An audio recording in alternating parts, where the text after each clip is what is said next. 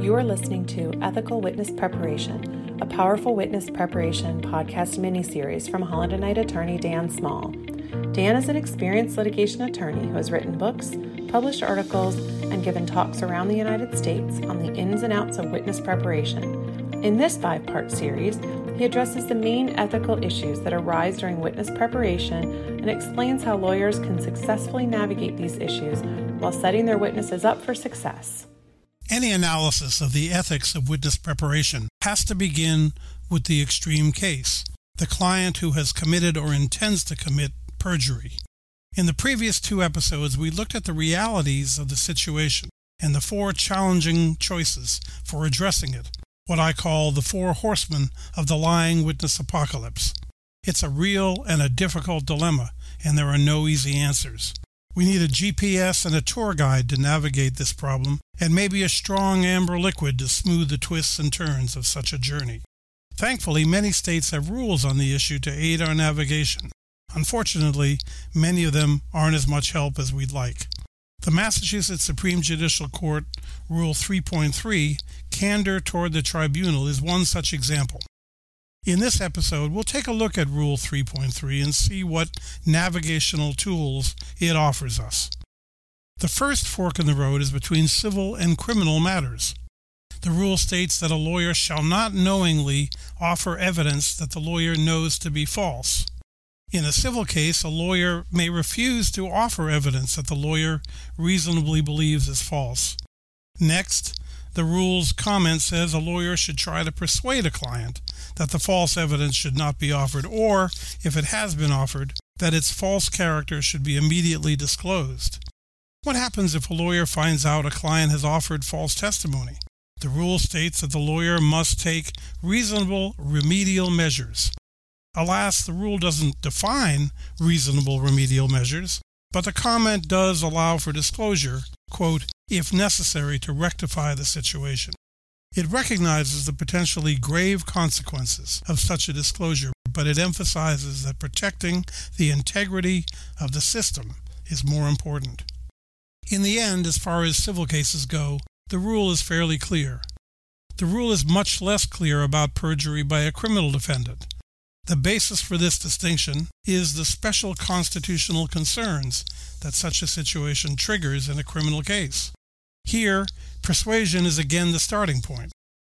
Rule 3.3 states a lawyer has a duty to strongly discourage the client from testifying falsely, advising that such a course is unlawful, will have substantial adverse consequences, and should not be followed. While it's hard to imagine a criminal defendant who doesn't know that perjury is unlawful, the duty to persuade is real.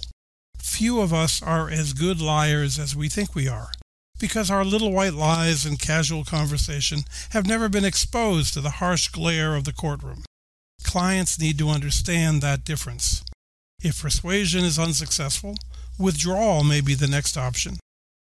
Returning to Rule 3.3, we find two possibilities. If the lawyer discovers the client's intent to commit perjury before accepting representation, the lawyer, quote, shall not accept the representation. Or, number two, if the lawyer discovers it before trial, the lawyer, quote, shall seek to withdraw. Seems clear cut, right? But relying on withdrawal raises important questions. It may be an easy way out for the lawyer, but perjury affects more than lawyers. It affects the entire system of justice.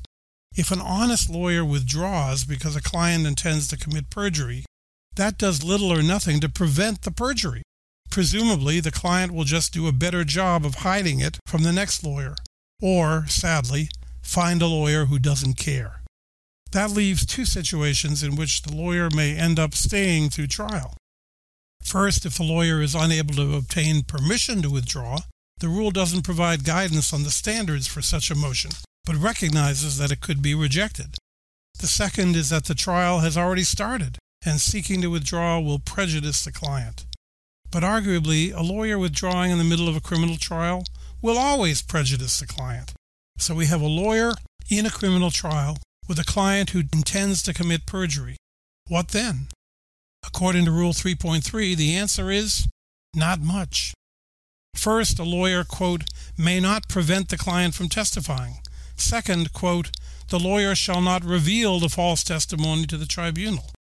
Ultimately, the rule comes down in favor of client confidentiality, and the result, sadly, is perjury.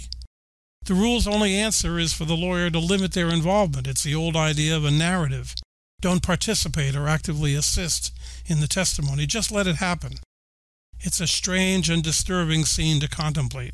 An officer of the court, an advocate for a client, putting the client on the stand to commit perjury, and then just standing back and letting it fly. Certainly, the attorney client privilege is an important part of our system of justice, but allowing that privilege to shield perjury is troubling. Is there really nothing more an attorney can do than stand by and watch the show? In criminal cases, apparently not. Despite this apparently troublesome outcome, what the Massachusetts rule does show is that there are no easy answers along this journey, even with the navigational tools at our disposal. In the next episode, Finding the Balance, we'll take a closer look at one of the many stops along this path the difference between preparation and improper coaching. Thank you for listening to Ethical Witness Preparation, a podcast series brought to you by Holland and Knight attorney Dan Small. To learn about Dan and his practice, please visit hklaw.com forward slash Daniel dash small.